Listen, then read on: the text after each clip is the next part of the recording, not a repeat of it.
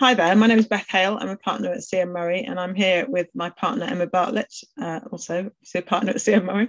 And we're just going to talk a little bit today about collective redundancies and the obligations that employers have to consult collectively with trade unions and employees uh, when they are planning to make a large number of people redundant. And we're talking about this largely in light of the recent P&O saga, the sort of scandal around what P&O did when they made 800 people, they dismissed 800 staff um, it's come up in the press as well recently in relation to other employers. So there, has been a recent case involving TM Lewin.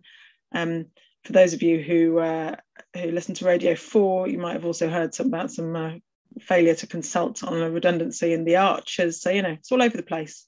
Um, so Emma, perhaps I can ask you to start by just telling us what collective consultation is, what what the obligations are on employers. So uh, the obligation to consult collectively arises under statute section 188 of the Trade Union Labour Relations Act. And in essence, if you are an employer and you anticipate making 20 or more employees um, redundant within a 90 day period, there are some specified periods during which the employer needs to consult with those affected employees collectively. And that means either with um, a recognised trade union or otherwise with um, a group of employee representative for that purpose of the collective consultation. And I should just mention that redundancies under the Trade Union Relations Act um, is broader than the definition that most employment lawyers use on a day to day basis under the Employment Rights Act. Um, it's not just where there is a, um, a place of work closure or a reduction in work of a particular kind or removal of a job. It's, um, it's where they anticipate uh, dismissals of, of that number. Um, and so it's a broader definition of redundancies. It can, in some circumstances, include um, circumstances where employers are trying to make wholesale changes to terms and conditions um, if the result of someone not agreeing to those terms and conditions would be that their employment be terminated. Yeah, that's right. So um, I would say in the last 12 months, uh, the, these provisions have been in the press for that purpose, where you've got large employers such as British Gas and Weetabix, um, who were looking to replace, um, to vary contracts. And so they weren't looking to make redundancies in the traditional sense. There wasn't a place of work closure, but they were looking to get rid of contracts which were out of date and um, perhaps they had expensive shift patterns in there which were no longer fit for purpose and were making the um, organisations um, not competitive. So they were having to undertake these collective consultation and comply with these provisions. Just one final bit, and this is to say that if it's um, 20 to um, 99 employees within a 90 day period, then um, the consultation period is 30 days. If it's 100 um, or more employees within a 90 day period, the consultation period is 45 days. Um, and there is an obligation right at the outset, um, once you've reached the conclusion that that's the potential number, of redundancies um, is to complete, the employer needs to complete a form HR1, which is sent through to the Secretary of State to notify them of whole, uh, mass redundancies. Um, and I assume that's for public policy reasons, so that um, either the government can step in or the government can uh, be aware from a social reason that there are going to be redundancies of this nature in this area and then look to um, implement It's sort of um, alert local job centres and things like that, isn't it? I think certainly historically. Yeah. It's also worth saying, I think that the we talk about we talk quite broadly about a consultation period of 30 days or a consultation period of 45 days there's obviously no obligate well not obviously but there is no obligation on the parties to sit down and talk for the full length of that period what it means is they had the, the parties must consult the employer must consult with the employee reps and no one, no redundancy, no dismissal can take effect until 30 days after that consultation has started. But if if they consult effectively and properly, and that consultation comes to an end because no agreement can be reached or agreement is reached, um, then that you know the consultation they don't have to sit around a table without leaving the room for they're not kind of locked in a room to consult for 30 days or 45 days. So we that that when we talk about consultation period, it's quite a broad sort of using quite a broad brush term, but they're not having to sit there for that period. No. Employers don't really like doing it because it, gives advance notice of something awful that's about to happen to the business, or not awful in, in other in other senses where there's maybe the variations to contract that they're trying to bring in might not be awful for the employees, but mm. it's giving that advance notice and giving a great deal of information to employee representatives that you wouldn't normally, as an employer, feel that you're obliged to do. Including things around that they're obliged to consult around the reasons for the redundancies. So, sort of why, you know, why they're planning, why they're making these plans and why they're uh, implementing these proposals. And and that some of that might be commercially sensitive. There might be you know acquisitions there might be mergers there might you know there, there might be really commercially sensitive information there which employers are often reluctant to share with the with the workforce. Yeah but um, essentially the purpose is to allow the um, employee representatives to understand the reasons but to ask questions as well and then to look at how they can mitigate the impact of the proposals um, or look for alternative jobs or if there is going to be um, any enhanced redundancy payments, um, negotiate around that collectively. Um, and so, yeah, that's essentially in a nutshell what the collective consultation obligations are. And I think that, so that as I was I said in my intro, the, the sort of big one that's hit the news recently is is P and O, where they made this huge number of staff redundant. They dismissed them, um, and they didn't go through any of this. They didn't notify the Secretary of State. Um, and just importantly, not well, there's there, there's potential quirks to this in relation to P&O, but generally not notifying the Secretary of State, and not completing that form HR1 can give rise to criminal liability for directors. So it's quite a, you know, potentially quite a big deal not to do that. Um, but how did P&O get away with it? How, how did they sort of manage not to not to comply with their obligations in this way? Yeah, that's a good question. So the, the um, I should mention that under the Trade Union Labour Relations Act, if an employer fails to comply, other than the criminal liability potential for failing to complete their uh, notification to the Secretary of State, the um, employees could be entitled to a protective award, um, which is up to 90 days' pay per individual. And that's actual pay, isn't it? Not there's no sort of cap on that, as there is in other areas. Yeah. So um, for an employer, you might be saving some time in getting to the end result. Um, and apart from the fact that it's really bad for employee relations not to follow um, the statutory, um, is that these employees going to be entitled to up to 90 days pay.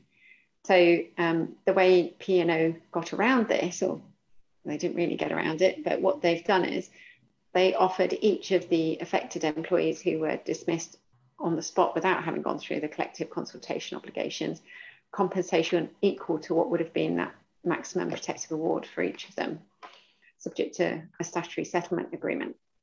Essentially, they sort of bought their way out of their obligations, as well as their obligations in respect of things like unfair dismissal. Um, I think, I mean, this is anecdotal rather than any inside knowledge, but um, I think only one person, one ex P&O employee has has um, pursued a claim, and the, all the others have signed up to their agreements. And um, I think you know, so they have, you know, P&O have PR issues aside, um, do seem to have sort of got away with not complying with the law in that way, which is quite interesting.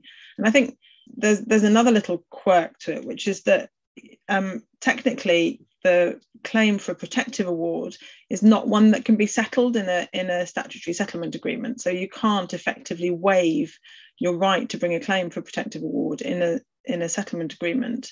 You can arguably do it by way of a COT three involving ACAS, but ordinarily you can't do it via a settlement agreement. But what P&O have done is essentially said, well, um, tried to circum well they have probably successfully circumvented that by saying um, we're going to pay you what you would have got. And so, if, if, these individuals were then to bring a claim for a protective award, which would have to be done via the representatives, um, the, tribunal would take into account the fact that P&O had essentially compensated them for their failure to consult. So, although they haven't waived their claims effectively, probably um, query what benefit there would be in actually pursuing that. Yeah, and no doubt in those settlement agreements there is a provision um, where P&O can come after them for the costs associated with any claims which they ostensibly agreed not to bring. Yes, obviously I haven't seen the terms of the P&O settlement agreements, but they may uh, delay payment until after the time limit has expired. As a, I mean, that you know, there are ways of yeah, discouraging people from pursuing those claims. Yeah, and it puts the individuals. I mean, in, in the individuals affected by the P and O dismissals, while they were treated horribly, and I don't think anyone would seek to defend that that way of managing things. Um, they they were left with a the, their choice was either sign up and get the money or or sort of follow a quite protracted and lengthy process through the employment tribunal, which is a pretty pretty unattractive option. So it, it was a pretty stark choice. Mm. So I mentioned as well some other recent cases, and there's there's been a case involving TM Lewin, the suit suit and shirt makers, I think, um, recently. I wonder if you could just talk about that a bit. So, uh, in the middle of the pandemic in um, 2020, in the summer, TM Lewin closed um, all of its stores nationally and um, made, I think it was 600 staff redundant. Um, and again, they they didn't comply with any collective consultation obligations, despite the fact that um, there was employees being made redundant within a 90 day period. And the reason why um, I understand they didn't comply with the collective consultation obligations was because under the strict wording of um, section 188 of the Trade Union Labour Relations Act, the obligation applies in relation to 20 or more employees from the same establishment within a 90 day period. So we then get into looking at, well, what's the definition of an establishment? And there's been uh, much case law on this over the years. There was a recent case, though, which um, has put this back in the news, uh, where 101 former employees from TM Lewin brought a, a case in the Employment Tribunal seeking their protective award for failure um, by TM Lewin, um, which went into administration to um, collectively consult. And um, in this case, the Employment Tribunal found in their favour, and it's been reported that each of these 101 employees has got access to uh, a sum of money, which is just in excess of £4,000 per employee. For, but from the um, government insolvency service, because obviously their former employer was in um, administration, so you then have recourse to um, a public pot, as it were, to um, payments that are due to you in respect of your employment. So um, it, individually, um, just over £4,000. Um, not a huge sum, but collectively, more than 101 employees, um, that's a large amount of money. So we'll talk in a minute about the what we consider the definition of establishment is to understand whether it was right for the tribunal to reach that decision. When I started looking into this, because I, I hadn't until it was reported recently been aware that um, this claim had been um, successful, and uh, I found two other employment tribunal decisions um, made earlier this year in favour uh, in favour of the administrator. Uh, two other claims brought by a handful of employees in each case, um, in connection with the same facts that they were made redundant, there was no collective consultation, and therefore we should have our protective awards. And those other two tribunals said you're not entitled to them, and the reason being um, is because each establishment, i.e., the stores in which you work, there were less than 20 employees. And typically, if you've ever been into a TM Lewin store, they're quite small, um, or they were quite small, and there were um, typically between six and 12 employees per store in total. So if you take a store as being the establishment, then the, the test hasn't been met by collective consultation under the Trade Union Labour Relations Act. Um, and I don't know if you, uh, you, you, will remember when all of the Woolworth stores closed um, a few years ago. Because I was sad about the loss of pick and mix. I know, I'm still missing it now. Um. but in those cases, again, it brought it to the fore. And um, it, it seems to me that the Woolworths decision, which again looked at whether the correct interpretation of establishment should have been each store in which the employees were working, or whether it would be um, the region by which these employees were organised, um, which again was an argument that has been advanced by some of the former TM Lewin employees to say, well, actually, you know, we either work in the north or we work in central London or Greater London or the southwest, and that's the that's the establishment. It's not each particular store, but um, yeah, I think in this case, TM Lewin may have got away with um, not complying with that purpose, just simply because if you look at the, if you follow the Woolworths decision, then um, a store is the establishment and not the region, which would easily capture 20 or more um, employees at any one time. So that would suggest that the the recent TM Lewin case involving these 101, 101 employees might might be at risk if it were to be appealed. It could be at risk. Um, employment tribunal decisions are first instance decisions. And so another employment tribunal isn't obliged to follow the decision of another employment tribunal. They are determined largely on their same facts. And then if there's a point of law that um, one party believes is wrong, then they may appeal to the Employment Appeals Tribunal. Decisions of the Employment Appeals Tribunal can bind employment tribunals. So at the moment, this is a decision of an employment tribunal and it's not binding. And yeah, I think it's it could be at risk. Because they are bound, employment tribunals, by the Woolworths case, which went all the way up to the European Court of Justice. It? it did, yeah, it did. And as I said, that decision has certainly been followed in other multi-store mass redundancies mm. um, in the UK, such as Littlewoods and Comet uh, Yeah.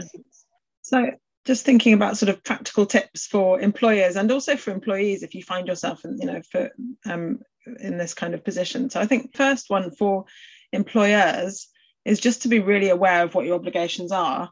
Um, and I don't think anyone would wholeheartedly recommend the approach that P&O took um, it's obviously had a massive impact on their um, sort of well on PR and, and and you know how people view them as a company.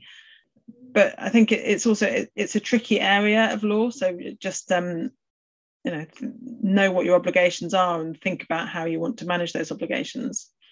Definitely, a, a lot of these organisations have moved their business online. Obviously not P and O, but Woolworths went online, and I think TM Lewin have still got an online arm.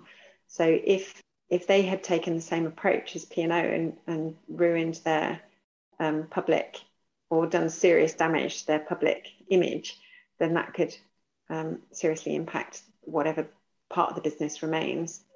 Um, yeah, taking legal advice is, is quite reasonable in the circumstances, given that this seems to be a move. Number one, it's a moving feast in relation to um, the law. Um, and number two, it's it's very much in the public domain because mm. um, the impact of movements in the job market at the moment is something which is the press are taking a keen interest in. Yeah, and I think there's you're never going to be able to deal with. I mean, the, the cases of of huge numbers of employees, like you're talking about with P and O, are going to be few and far between, aren't they? But you know, if you're if if there are a large number of people involved, you're realistically going to be able to keep that quiet. So I think um, sort of thinking about not just the legal implications, but also the sort of PR implications and the impact on your reputation as an organisation is really important. And then I think if you're an individual um, who is put at risk of redundancy in this way, or who is, you know, um, subjected, involved in a collective consultation process, I think I think importantly ask lots of questions, find out what what is happening, why, how, what impact it's going to have on you. Um, and again be aware of your rights. And i think that is probably people are probably more aware of their rights after the p&o scandal i think that people are, are now more aware of what their rights might be and and indeed what they what rights they don't have. Because i think people were quite shocked that that p&o could do that and that there there weren't sort of ramifications for them and that that organizations can effectively buy their way out of their obligations in the uk in that way yeah, I mean, that was essentially a cost saving measure. Mm. But knowing that your employer should have, if the collective consultation obligations should have been notifying the government, um, that's, that's quite an important um, piece of information for an employee to yeah. retain. And again, so take legal advice in that regard as well. Yeah, and look up, you know, find use resources like ACAS um, and you know the government website to find out what your rights are I think it's really important to know what you're dealing with and what they should have done. Yeah. Excellent. Thanks so much, Emma. It's been a really interesting chat and um, thanks for listening. Good to talk to you. Thanks very much.